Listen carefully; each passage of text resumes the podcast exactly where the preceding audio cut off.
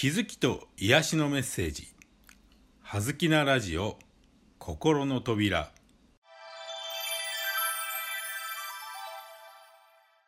皆さんこんにちは、はずきこうえいです。はずきなラジオ心の扉、今日のテーマは思いやりです。思いやり、他人のことを思いやる気持ちは大切ですが、思いやりを配る順番はまず自分からです。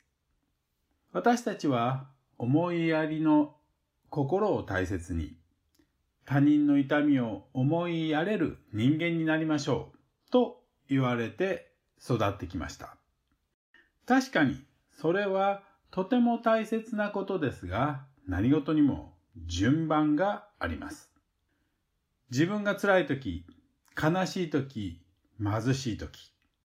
無理してまで他人を思いやることができるでしょうか。確かに他人を思いやるふりはできるかもしれませんが、それは自分が愛に飢え、愛を得ようとやっているだけですから、ギブアンドテイクの単なる取引だと指摘されても仕方ありません。結局それは他人に思いをやることの見返りとして、相手から愛のエネルギーを奪い取ろうとする行為に他なりません。それを偽善と読むのです。そんな時の思いやりは、相手にとって思いやりになっていることが多いので要注意です。一見親切そうな行為には見えても、そこに駆け引きや取引がある限り、結局は自分のため、自分の損得感情のために、思いやりのある良い人を演じているに過ぎません。そういう偽善的な行為が相手をひどく傷つけることになるのです。そう、それはまるで相手が一番気にしているウィークポイントに思いやりを突き刺すようなことになるので要注意です。相手を思いやる心は大切ですが、相手に同情する必要はありません。結局、情けは相手のためにはなりません。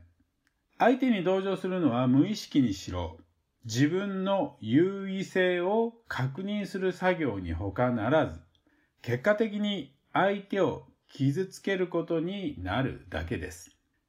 真の思いやりとは、同情したり、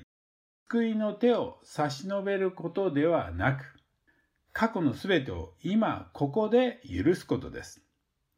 自分も他人もジャッジせず、あるがままを丸ごと認めて、まあいいじゃないかと包み込み、一つ残らず受け入れることです。今日は思いやりについて考えてみましょう。無理して思いやりを配る必要はありません。他人に思いやりを配る前に、まずは自分のことをしっかりと思いやってあげましょ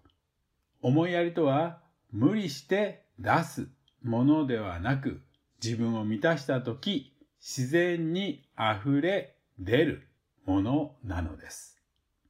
ありがとうございました。はずきこうえいでした。